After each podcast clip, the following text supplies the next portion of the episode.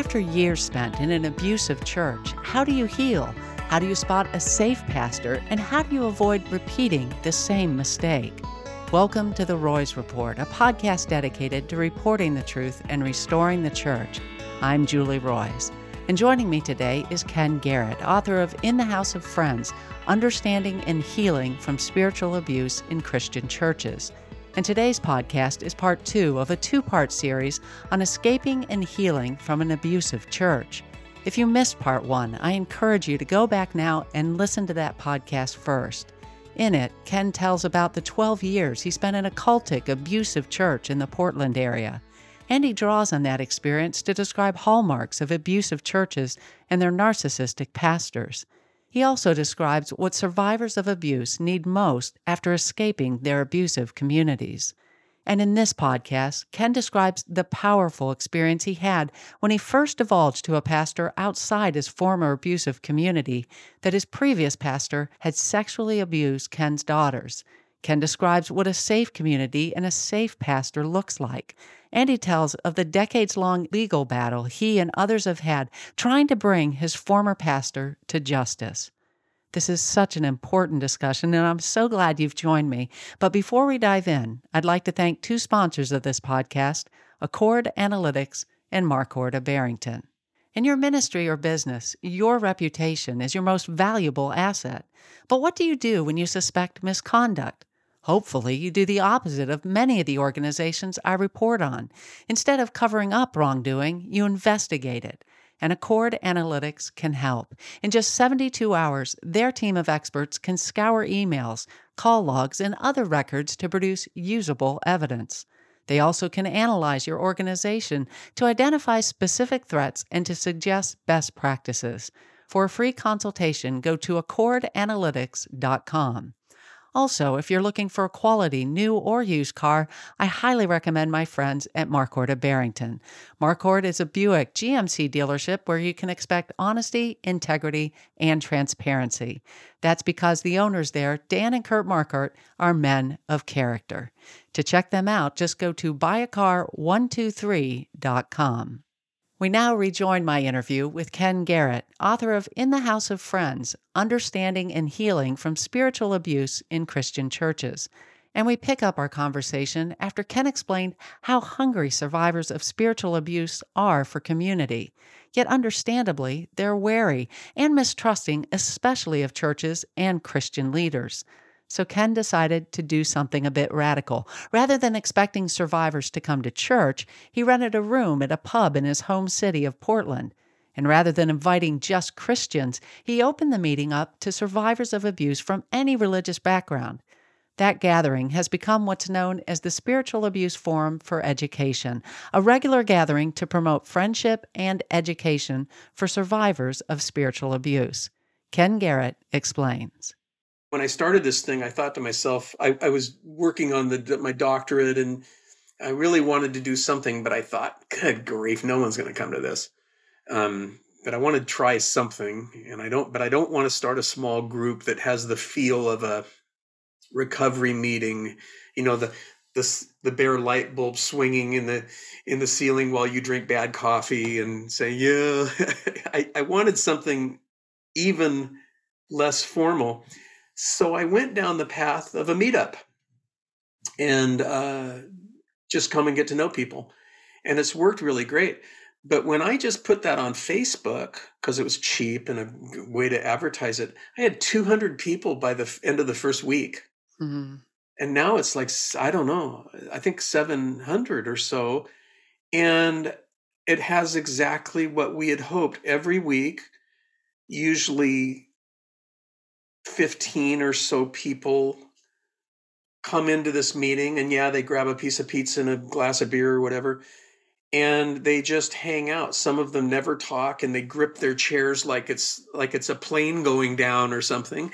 But others find an opportunity to to discuss what they've been through.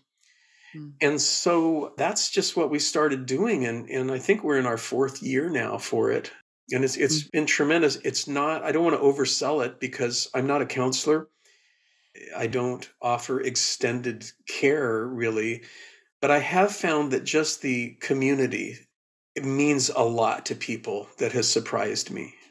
I used to just do all the teaching of the principles that I'd learned and lifting and all of this stuff. Great stuff, but we're at a point now where I uh, I introduce a topic, I say a few things about it, and then we kind of throw it out there, and more and more people are, you know, Scientologists, for instance, are wanting to say, mm-hmm. "Wow, that that's that's what happened to me." Hmm. Or somebody from a polygamous background is more willing to say, yeah, that's the baloney that I lived with. So there's this hmm. strange sharing that is tearing down what to me was the exclusivity of Christian abuse. Hmm. We're not special. Well, let's talk about we've talked about the spiritually abusive pastor. Talk about the safe pastor. And and I love this quote from your book where you say over the years I've come to believe that Christians need great pastors more than they need great preachers. The great preachers are the ones that we put on the radio that we sell the books of and everything else. And often they are the most abysmal pastors. So what does a what does a safe pastor look like? A safe pastor is somebody who has a highly, highly developed um, theology of the pastorate. He has not made it to where he's at because of his skill set or because of another powerful pastor that's brokered him in. Great if that happens and you get a job out of it, but your success as a pastor depends on your understanding of what that calling means to you. And if you abuse the people that you are called to serve, you have horrifically violated a calling, and it's serious business. All of these uh, restoration schemes that happen when the big guys get in trouble, and I mean some of the local ones that I know and that you know around around me, they they've actually attempted to craft their own restoration process and told mm-hmm. their elder team, here's how it'll work. I'll be out of the pulpit this long. And I know mm-hmm. you guys need help with this. yeah. No, you have violated something so precious that uh, you have to leave what you're doing. Mm-hmm. And you have to leave it with no plan or demand, with nothing but your desire for God. And then you trust Him for how you'll be restored. You trust Him for that, if at all, in that position. Mm-hmm. So a good pastor has the fear of God that, that drives his life. I started out wanting to be a great preacher. My mother managed a big uh, Christian bookstore, and she started sending me study guides from Chuck Swindoll, who's mm. like this awesome, you know, Chuck Chuck Swindoll. Right? Yeah, I mean, yeah. Wow. And uh, it was back in the '80s, and and I just in between that and Keith Green and my own uh, somewhat ambitious and and uh, exhibitionist nature, I thought I belong in a pulpit. you know? mm. And so my vision of ministry rose and fell on my speaking abilities. I had mm. taken a lot of theater in college because I loved theater and acting and all that. I just felt like it was a good fit for me. But it was such a betrayal of my needs and, and really a betrayal of what a church needs. So over the years, with failure, with study, with cancer, with the, the various challenges that I faced in my life that have broken me down, I so treasure now being a shepherd and a pastor to other people with drug problems, cancer problems, failure. I, I just, I like being in that boat hmm. with them. That's really the, the idea of being a pastor who's a safe, a safe person. It just really comes down to being the Ezekiel shepherd that is fiercely loyal to the owner of the sheep and serving the sheep in love because he's a sheep. The pastor is a sheep. Chrysostom mm-hmm. said that. He said, well, I am a sheep. So you have that clear understanding as opposed to the shepherds that are extracting and, and using the sheep. And then my personal feeling, you know, Julie, is I don't understand how, regardless of the religious tradition you come from, I can't wrap my mind around how you could be an effective pastor without being a winsome, gracious, consistently tender-hearted man. or woman. I Hmm. I can't wrap my mind around that. Sometimes historically, we'll hear about pastors that were just real curmudgeons, you know, but boy could he preach, or or he was kind of demanding, but but boy did he know his scripture or something. So I believe the true shepherd is is simply one who settles in in his life with his, with his flock. Mhm. Um, that's what gets me through the day. That is so good. And if I had, you know, a dollar for every time I've been told when I bring up bad behavior, oh, he's apostolic or he's, as you say, pioneer or he's whatever you fill in the blank, there's no excuse for it. If you're a pastor, you serve the sheep, you don't abuse the sheep, you don't prey on the sheep. Um, something that you wrote in your book that was powerful to me was about the way that your pastor responded when you first left the church. You you ended up at a at a church that you didn't know if it was safe or not. You know, the pastor first interaction seemed good, but you didn't really know. And then one night you came over to talk to him about probably the most awful revelation that you didn't even know when you left the church, right? Absolutely, my daughter's being molested by the pastor. Sure. Yeah. Mhm. Absolutely. I can't even imagine as a parent who has a daughter, uh, the heartache, the rage, everything. But w- the reaction of that pastor, describe what that reaction was and what it did to you and to your soul. Wow. Well, we went to his house for to meet to with him and his wonderful wife and Lois, and we we just got together. I think we were having coffee or something, and um, we wanted to tell him that our daughters had revealed to us that our pastor that we'd left had sexually molested them, uh, as you know, in in the years past, and we just didn't know where to go with that. Now, we had gone to the police Mhm. right away, but as Christians and in a church and a seminary student, I, I just, we didn't know where to go with that. I wasn't aware that every pastor takes care of people who have been sexually molested. I Mhm. didn't I didn't know that at the time. So I felt very alienated and isolated and you know Mm. this unthinkable thing happened in my Bible church. Mhm. So as we shared with him about what was going on, of course you can tell when you're talking to somebody if the if the subject matter is getting serious, you you get a zeroing in and a focusing. And so Pastor Ralph you know, I, I could tell we we we crossed the line. He knew that I was we were talking about something big, and I told him, and he just exploded like not quite out of his chair, but he like kicked his leg out, and his head snapped back, and and he became visibly enraged. Mhm. And I hadn't let myself experience that. Mm. I was so ashamed Mm. to be a dad who was out there preaching to everybody at work and studying Greek all day and all of this. And look what this wolf was doing to my children. And I was like anybody, when you discover something like that with your, ch- your children, you're so ashamed, it is paralyzing. Mm. So I had not quite allowed myself to respond with that kind of anger, Mm. that kind of response. So seeing it in a man who I grew to love very deeply and, and looked up to, and who was doing the job I hoped I could do someday, you know, Mhm. seeing that unleashed in me the kind of normal and righteous response to the issue that you should have as a pastor. You never, as a pastor, should consult the lawyers about what you're going to do to protect your church with Mm. what's going on. N- not until a long way down the line.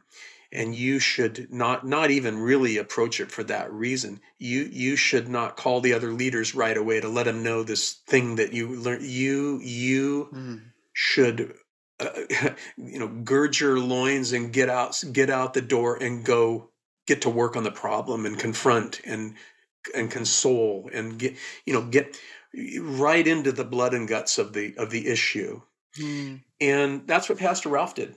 So to me, it was like a course in pastoral theology. I should have gotten three seminary credits for it, um, mm. for having coffee. Um, it just struck me not only as such a beautiful response that was natural and spontaneous, but also so tragically different from the pastor that of, of the church I'd been to. Mm-hmm. Uh, so so here here I am, 26 years later, and I remember it like it happened this morning. Uh, it was mm-hmm. so powerful, and that's where I began to just ask God to, to please uh, make me like that. It's okay if I'm not the next Chuck Swindoll. Mm. That's okay. And it's okay if I'm not the, you know, as powerful or whatever as I hoped I could be or thought I might want to be. Would you make me that uh, a man identified with his church that way? Um, so it was life changing for me, Julie. Yeah. Mm. I love that story.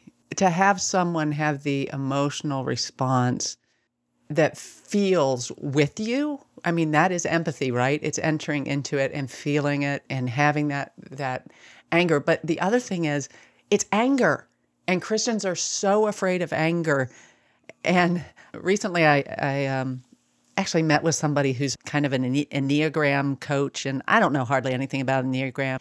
I just mention it so that the real fundamentalists can go out there and like call me a Satanist now, because honestly, I don't know that much about the Enneagram. But it was fascinating meeting, and actually, the Holy Spirit showed up in a really powerful way for, for me personally. But I found out that I'm a very unusual one, because I guess ones often have a very strange relationship with anger. Like they usually feel guilty for feeling angry. And I've never felt guilty. In fact, when people are like, gee, Julie, you sound angry, I'll say, yeah, I'm angry. Children are getting abused, are getting sexually molested in our churches by our pastors. Why are we not angry? People are being bullied by pastors who are supposed to be the shepherds. Why aren't we angry? and and to see how healing it was for you that your pastor got angry and i just i think there's a call to christians being angry righteously so not sinning in our anger but yes should we be angry about the injustice and what's happening within our churches 100% and i've seen it be healing as i as i interview people who have been through this it's natural and it is right and good. There is a place for anger. I mean, Jesus drove the money changers out of the temple, and there is a place for it. So I, I just, that story blessed me in a very personal, personal way.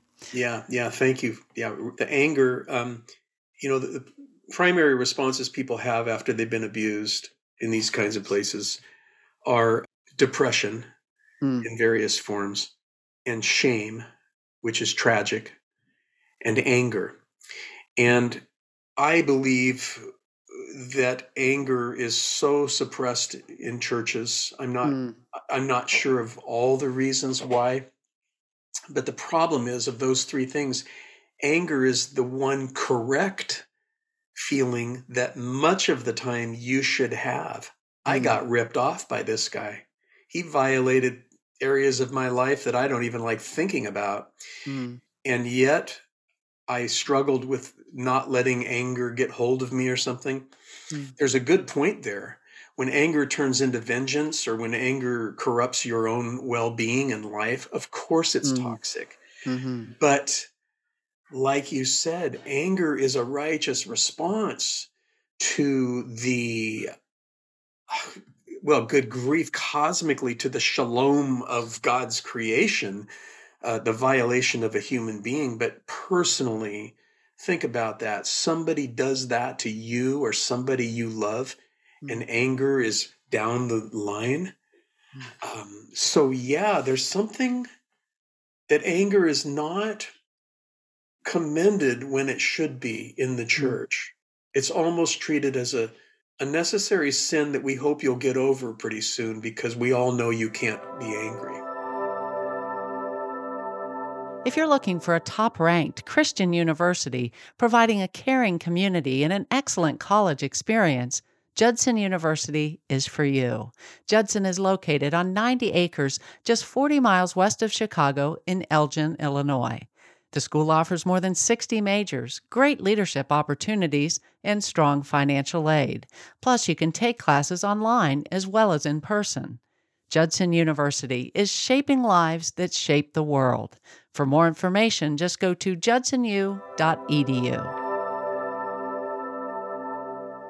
Let me turn to your, your last chapter in your book, which I thought was really, just really helpful because I know I know people personally who have loved ones in some of the, the abusive churches I've reported on, and they are distraught. Some of them are, are actually cut off where they have no communication. Some of them do have communication, but it's just extremely strained. Uh, it's difficult. Talk to that person, and, and everybody who leaves these abusive churches has relationships with people that are still in them and it's it's tough. So how do you how do you deal with that in a helpful way when you know somebody is in an abusive church? Yeah. Good news, bad news. you know, the bad news first, you can't snatch them up, put them in a van and drive to a Motel 6 and fix them. yeah. you know? um, and and you know, I'm half joking with that, but there is no coercion of truth bombing hmm. or doctrine arguing or shaming or anything that's going to work. You have to understand the contract is in play. Hmm. You no longer hold a place of significance to the cult member. You hmm. you got to understand that. Don't let your feelings get hurt. That's what cults do. They've hmm. usurped you. And and so that's the bad news. But the good news is your behavior in relating to the member, to the cult member, is not unnoticed. It does make it to the soul, and it is so dangerous to the cult leader's agenda to have his people treated with kindness, hmm. love, protection, respect, hmm. because you're creating an emotional when, when you show those things, you're creating an emotional, if not physical, escape route. Mm. Um, you are creating an escape hatch in the soul of your loved one by showing kindness, by saying things like, let's get a cup of coffee. And we don't even need to talk about religion. Mm. Or you can say, hey, you know, we have a lot of differences and I understand them, but you know what? We're family we love each other. And I notice you're doing great on your job, you're studying, and I, I just want to commend you, man. You're doing some great things in your life. Now, normally we want to go, you're not coming to Thanksgiving, you know, you're in a cult or something like that. Mm-hmm. But um, showing that kind of love and kindness is is really what should be an art form for us Christians.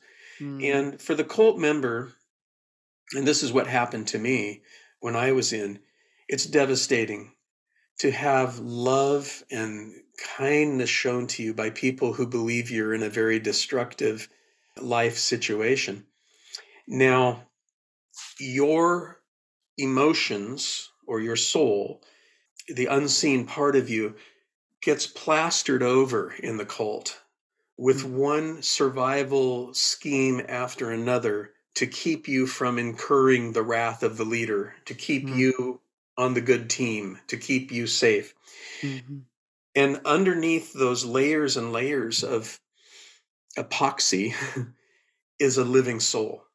Mm. Your soul is owned by God. Mm. It is not yours. Mm. And he does not give up that real estate. It is his. You can abuse it, you can hurt it, you can do all kinds of terrible things to it, but you cannot sell it and you don't give it up.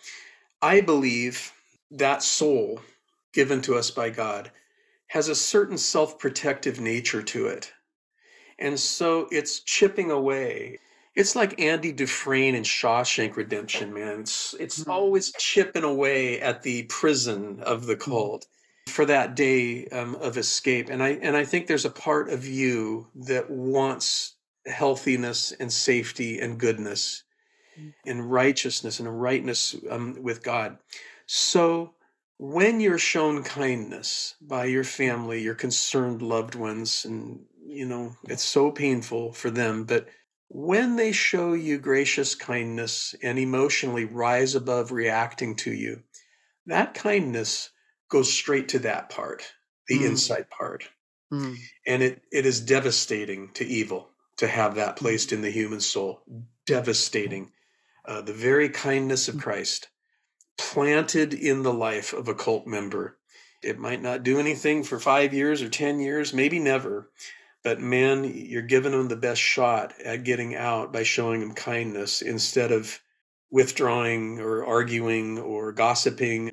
One of the things people do that have contacted me with their, their loved ones in, in abusive churches, cult churches, this has happened a couple of times. Parents have contacted me with, oh my goodness, evidences and emails and stories of the horrific way they've been treated and that I treated my parents cutting off, judgmental, mm. uh, involved in all kinds of things.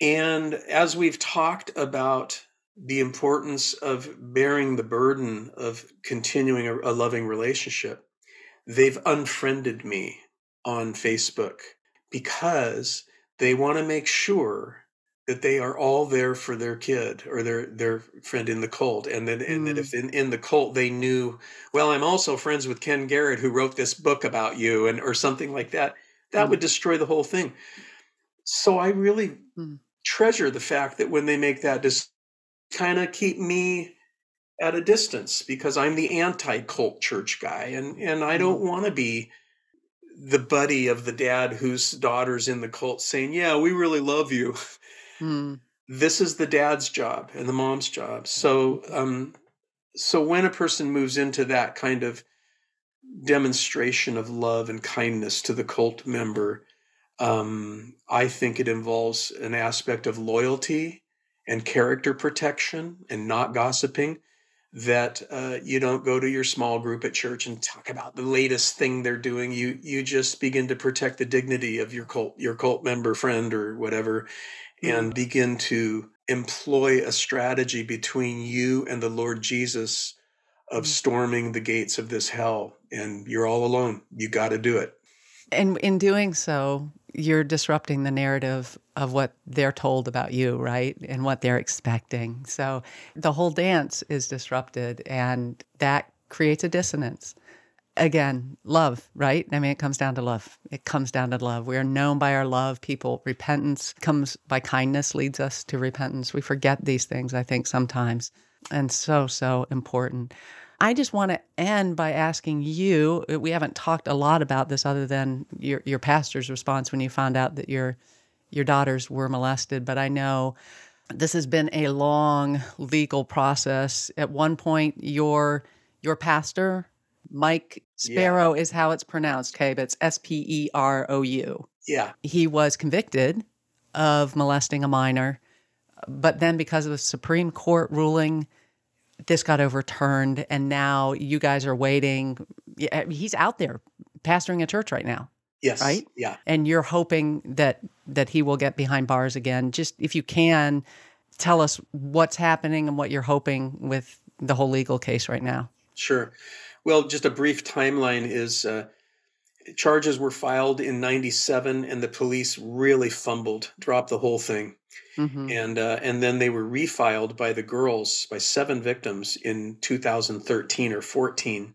He went to trial in 15, was found guilty by an 11-1 jury of uh, sexual uh, assault, felony assault on a minor, and it was one remaining girl who fell into the statute of limitations for Oregon. Mm. So they got him on that on that, hmm. and they sent him away on a 20 year sentence to uh, the Oregon State Pen. It was appealed because in the course of the trial, the girls were all referred to as victims. And the Oregon Supreme Court ruled that that wasn't fair. It made the jury think that it was a foregone court hmm agreed upon concept that they were victims. Maybe they weren't or whatever. So That appeal was overturned, and we went to court again, and he lost again. okay, on like an, an another 11-1 or something, Hmm. and went back to prison.